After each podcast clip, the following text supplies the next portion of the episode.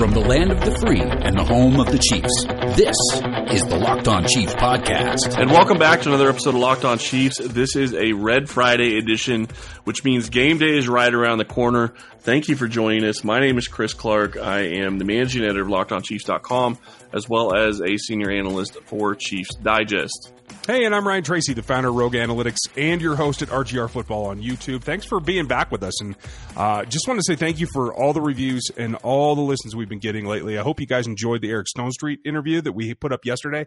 If you happen to miss that, go back. It is well worth it. It's great to hear such a famous, large-scale person that has moved on their professional career that is still at the heart of Chiefs Kingdom and so sold into it. Well, and he had some inside knowledge that we hadn't heard, so that was quite entertaining as well to me.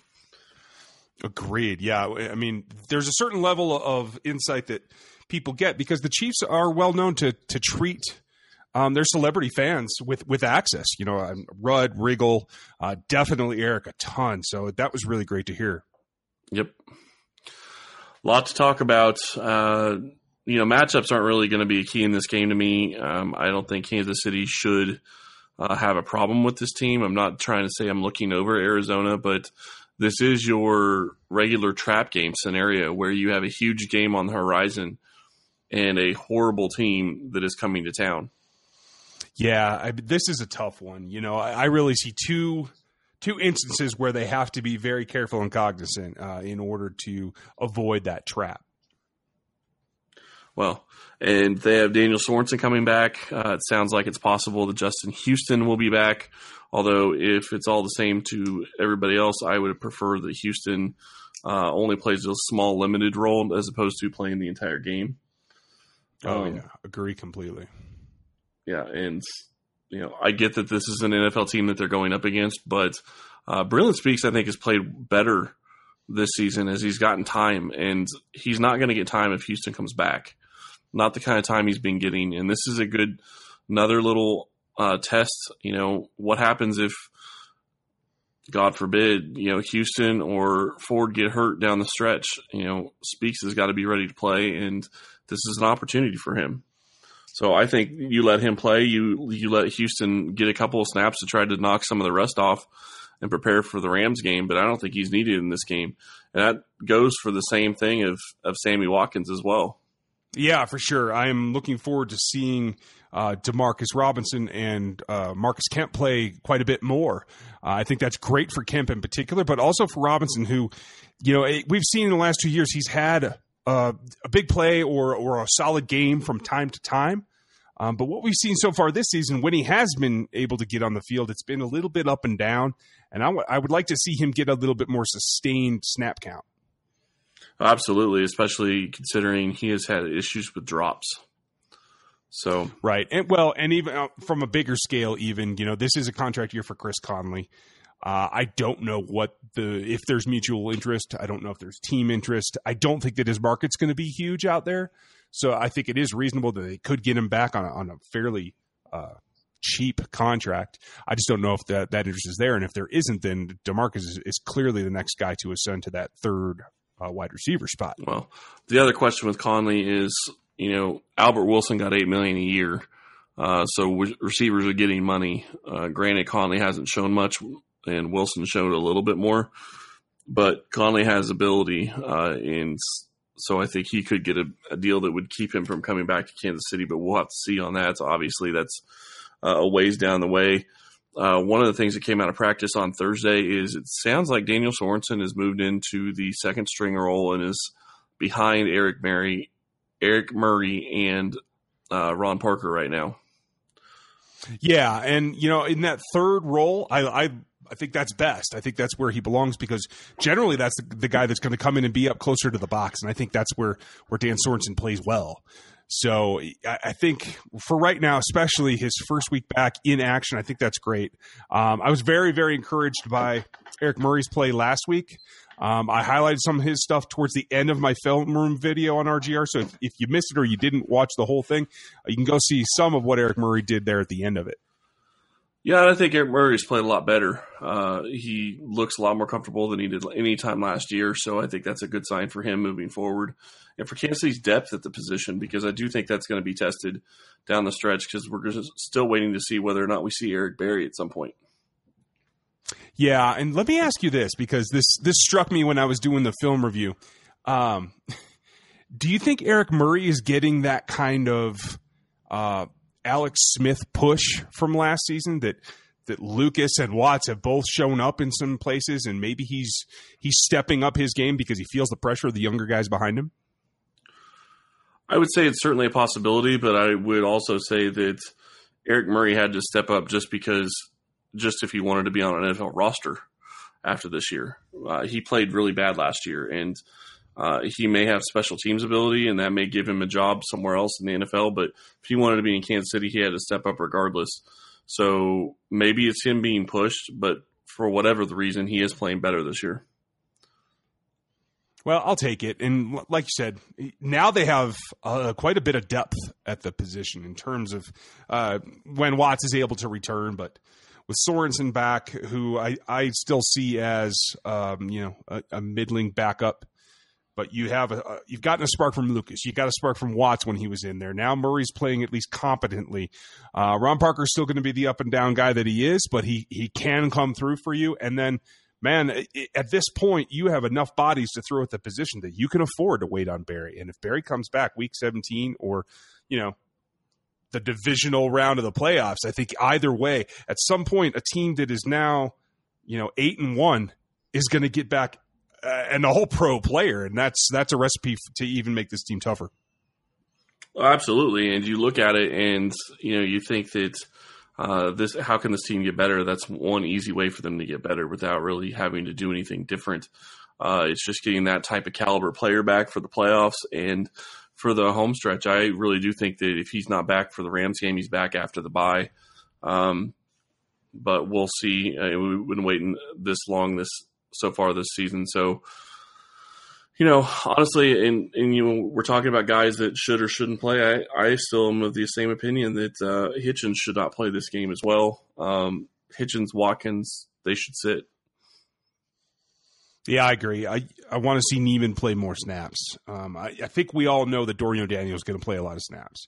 But I want to see him doing what he does best and not asked to take on guards. And I want to see what Neiman can do against a line that – it has some weak spots, especially along the interior. And I'll have more on that in the game plan video for Friday night, folks. I'm going to do it in Premiere, so take a look and keep an eye out for that. But the guard play, I don't think, is something that is dominant. So it's a good team to go up against if you're a young player like Neiman to try and get in on that running game. And honestly, with the rookie quarterback and Rosen not playing at the top of his game, I think trying to rely on the run with Johnson is probably something that you have to think against the Chiefs' defense is something that the Cardinals are looking at.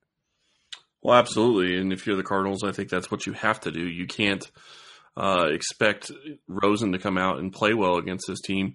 And it goes beyond just the way the Chiefs' defense is structured. It goes into looking at the way that the corners have played so far this year.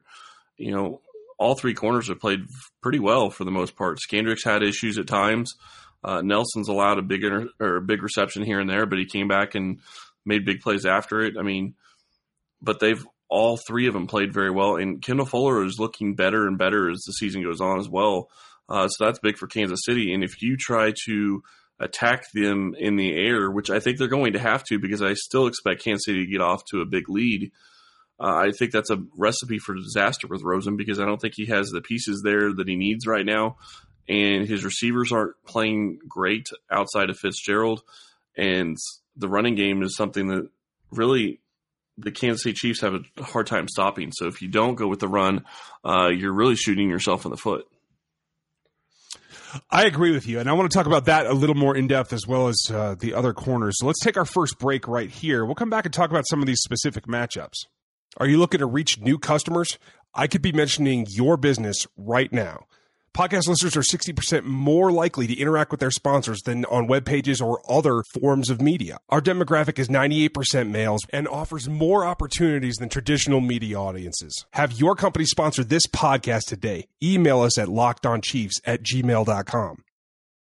So I like where you're going. I definitely feel like Skandrick is playing well. In fact, when I looked up season performance through PFF this week, what I found actually surprised me a bit. We knew that Kendall Fuller's been playing well the last few weeks, but they had some struggles early on in the scheme, and he just didn't look like he was attacking as well.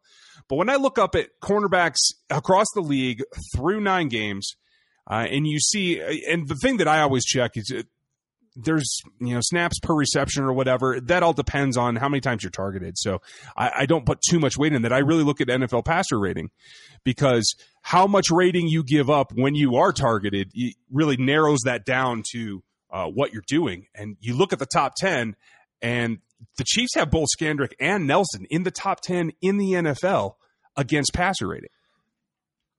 And it's surprising to me, because I was down on Skandrick when they brought him in, but he's played very well. I will admit that. I do think it's something that's become one of the Chiefs' strengths on defense, which is kind of funny because they have a lot of weaknesses that they need to work on. But their corners have played very well, and they're definitely going to need them against the Rams here in a couple of weeks. But it's going to help them against the Cardinals as well, because if they're able to jump out to a lead like they have in the past couple of games, or most of the season for that matter, I think it's going to be really hard for the Cardinals to come back on them, because you just can't throw against this team very well. Yeah, I mean, and that's what we're seeing. And no offense to Fitzgerald, because I think that's still the primetime matchup in the passing game between Fuller and Fitzgerald, who I think is going to see some shadow there. Well, especially considering they've got Fitzgerald playing in the slot a lot. Sorry, I didn't mean to interrupt, but... No, absolutely, yeah. But I expect to see when they do move him out of the slot that Fuller's likely to go with him some. I don't think it'll be full time, but that's really the key matchup for me, is because wily veteran against an up and coming guy, especially out of the slot. But man, nothing stops Larry Fitzgerald. Yeah. And that's fair, and it's certainly possible that they will try to take advantage of the situation if they think they can get Fuller beat, but honestly, I don't think they're going to. Fuller is very fluid in his hips. He has tremendous ability with his feet to move quickly in and out of his cuts. So I think that's a good situation for Kansas City if you're going to try to win that battle. Fitzgerald's probably going to have a couple of catches, but you look at the rest of the Cardinals receivers, and where are they going to go? They're going to have to hold on to the ball, and that's another reason why I would prefer to see Speaks play this game, because I really do think that him getting another sack is just going to add to more confidence, and it's just going to add to better play down the stretch. Yeah, you'll get no argument from me. He needs that experience. And, there's one guy, I never say his name correctly, but I like what he's done. Ricky Seals-Jones is their tight end. And this is a team that we know they've had some flaws against tight ends over time. Not so much this season, but they're still susceptible by scheme. And he's a really athletic kid, and I like what he does.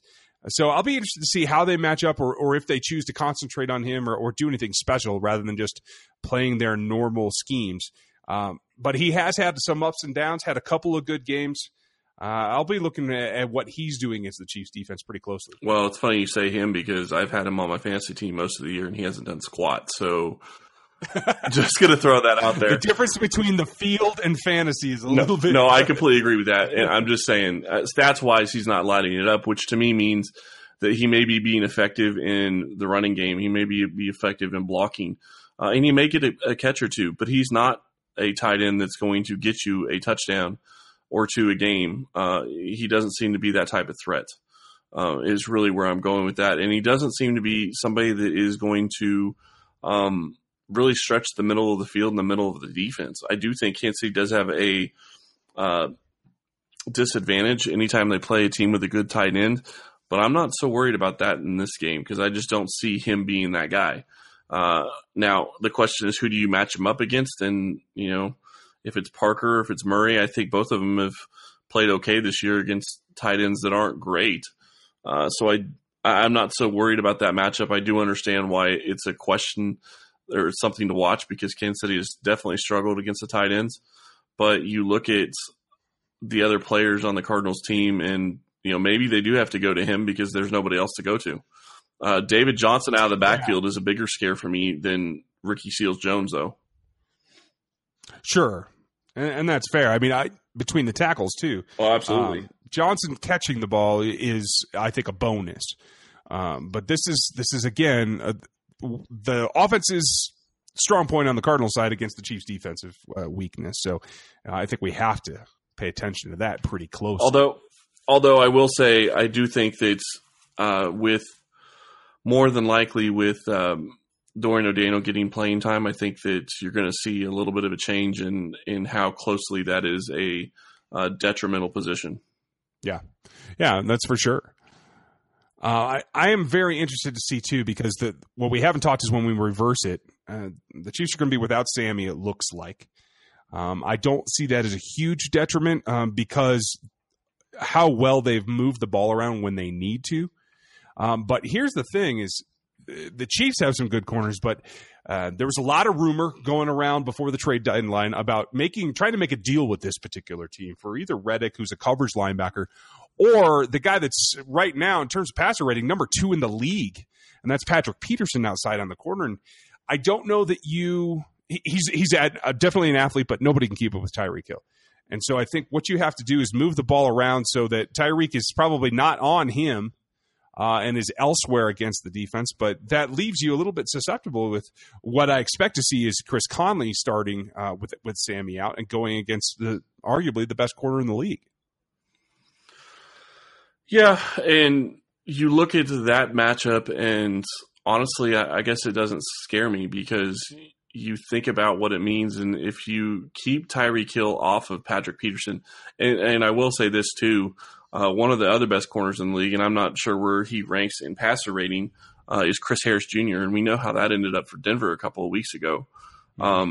So I wouldn't be surprised if they keep Tyreek Hill with Patrick Peterson or they try to move Patrick Peterson with Tyreek Hill.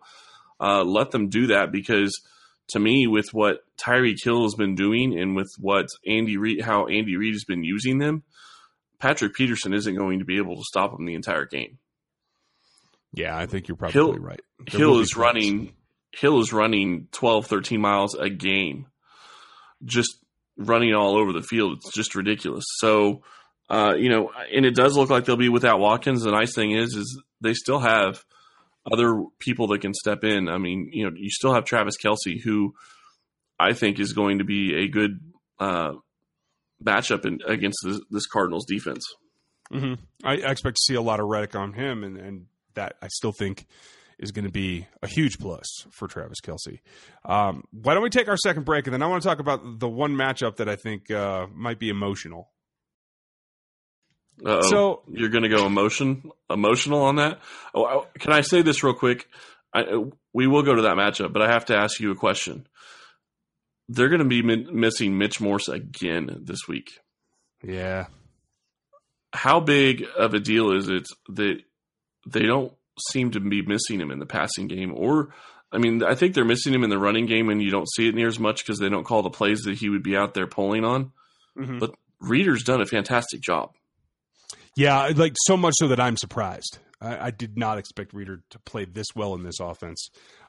He's not the athlete Morse is, but he seems to be moving well enough. If that continues, I expect Reader to be one of the primary backups next season. I'd like to see him drop some weight and be able to do some of those other things. Right, because he doesn't have the athletic ability that Morse does. Exactly, and that's his big thing that he fails again, or not fails, but that's his big downplay is that he can't get out in space like Morse can. And maybe he's able to do that next year. But, with the way he's playing and the way Debbie played, honestly, I'm starting to get the feeling Morse isn't going to be in Kansas City much longer. Well, he may not. And I think Morse is a good guy. I think he's a guy that's bought into this team in this area. Obviously he's from the area. I think a bigger issue for me is the fact that I think Mitch's health is compromised at this point. Oh, I do too. And I wonder if remaining in the NFL is what's best for him long term. And I think that's going to be very, very interesting to see how he progresses through the protocol. A guy in the middle of a season and a guy with as much integrity and buy into this team, I expect him to work to get back. I just don't know at this point with absolutely no update and the fact that he's still symptomatic, according to pressers this week. It makes me worried that whether he's actually going to be able to get over this concussion issue. Yep. No, I agree. Sorry, where were you going with your emotional... I was going to point out that the guys went to Cleveland and Andy let the Clevelanders rule the roost, basically. And Xavier Williams played for this Arizona team for a while, and I think he hasn't been the starter necessarily that we expected. I think that's no detriment to him. I think it's the amount. I was going to say, I think that's more the way Derek Nottie has played, and they didn't expect to get him. Agreed. Yeah, I think Nottie's been a nice surprise, and honestly, they have not played the base. I am very keen to find the numbers out. It's not something that the NFL or even PFF will release until the season's over about what the actual percentages are, because it's a trend that is part of what the data that the PFF provides to the NFL. So they won't release it even to us as media. So I'll let you know after the season. But in my perception is they're playing even less base than they did last season, and they were the bottom five in playing their base defense last season. So I think it's a combination there. But I have seen him push the pocket when he has been in there at a three technique, and I think he can certainly do that. And I expect that going back to Arizona, playing a team that I think their tackles are solid, at least from their performance across the league so far, but those guards are pretty weak, and the center's a question mark. And I think you can make a lot of plays up the middle between the B gaps. And I expect that old Andy Reid's going to have in his back pocket, we should let Xavier play a lot. Yeah, and I agree with that, although they're not going back to Arizona. But fair enough. He's playing his old team is my point. Yeah, no, okay. I'm just saying, you said going back to Arizona. So anyway, yeah, I think that he's going to be emotional. I do think that they are going to let him start, and I think it's going to be a big game for him. And honestly, maybe them playing in the base defense isn't something that they do normally, but I think in this game it could be something they do more, because I'm not so sure that Arizona is going to try to go into three wide receiver sets as much. Because if you look at Josh Rosen, is that something that's really going to help him? Against this defense, probably not. Is the coaching staff ready to admit that? I'm not sure. Well, who knows? I guess we'll find out on Sunday. Well, I guess it's time then. Let's get down to predictions, bud. Go right ahead. I went first last week. You did for one time this whole season. Fine, whatever. Oh, there's been more than one. Whatever. All right. I don't see this defense slowing the Chiefs offense down in the slightest. I think this is a 38-point game, 38-plus for the Chiefs, depending on whether Andy decides to shut it down and let the running backs do their work late, which if they do, I demand to see more Sherman. I'm just saying. But I have trouble seeing these Cardinals put up more than 20 points, so I'm going to call it 38-17 for the Chiefs. Okay. I get where you're going with that. I don't know that Kansas City is going to score 38 points, and the reason being, and a key to me in this game is to see how Patrick Mahomes plays, because he's played very well this season, obviously, and we've talked about it all year. But he is going up against one of the best pass defenses in the NFL this season. So is he able to go over 300 yards and tie the NFL record of 9 straight games? Yes. Okay. I think he can too. I'm just, without Sammy Watkins, it's going to be a little bit tougher. But I do think that he ends up over 300 yards. I think they still score. I don't know if they score 38, but I go 31. 31, probably 17. Okay. I do think it's going to be a 2-score game. It may be even more than that if they're able to find specific mismatches that they really like. And, the one thing that we haven't seen since really the Pittsburgh game is them going 5 wide. And I don't know if that's going to be something that they're going to want to do in this game specifically, but it's still in their back pocket. And you have to wonder at some point, when is that going to come out? Yeah. And that's a fair point. It's going to be against it's going to be against a specific scheme. I get that, but the other side of it is I do expect a couple of different wrinkles that we haven't seen yet this week. Really, mainly because they know who they're playing next week, because they want to give the Rams more to even be prepared for and defend. I'll be interested to see if that's true, because I would go the opposite. I would not put anything new out there on film this week, and I would hit the Rams with it. I'm not saying that – I understand. I'm not saying that it's going to be something that's going to be a huge deal. I'm saying that they may give them a couple of different formations that they haven't run so far, and they're not going to run the same type of play against the Rams that they're going to run against the Cardinals. That's the nice thing about Reed's scheme is he has got so many different plays coming out of so many different formations. You never know what's coming at you. Yeah, that's true. And I will say that, you know, on the Cards defense, one guy I neglected to mention is Chandler Jones, who's playing at a pretty good level. Yes, he is. But, you know, the nice thing about that in Kansas City is that they've had two, for the most part, very good tackles this season, with Fisher and Schwartz playing very well. Agreed. Well, that's what we think, folks. Let us know what you think at the Twitter account at Locked On Chiefs, as well as any of the comments on iTunes or anywhere else. We appreciate your time. Hope you enjoy your weekend before game time. I'll be live afterwards on RGR. Check the game plan Friday night as well. And we will have a pod for you, hopefully with Matt Derrick post-game, as quickly as we can. It all depends on what's going on in those conferences, but Matt's been great this season. And we will have analysis for you post-game before the Star does, before anybody else gets out there, because that's how we've been doing it. So enjoy your weekend. We will talk to you after the game. Thank you, and we'll talk to you then.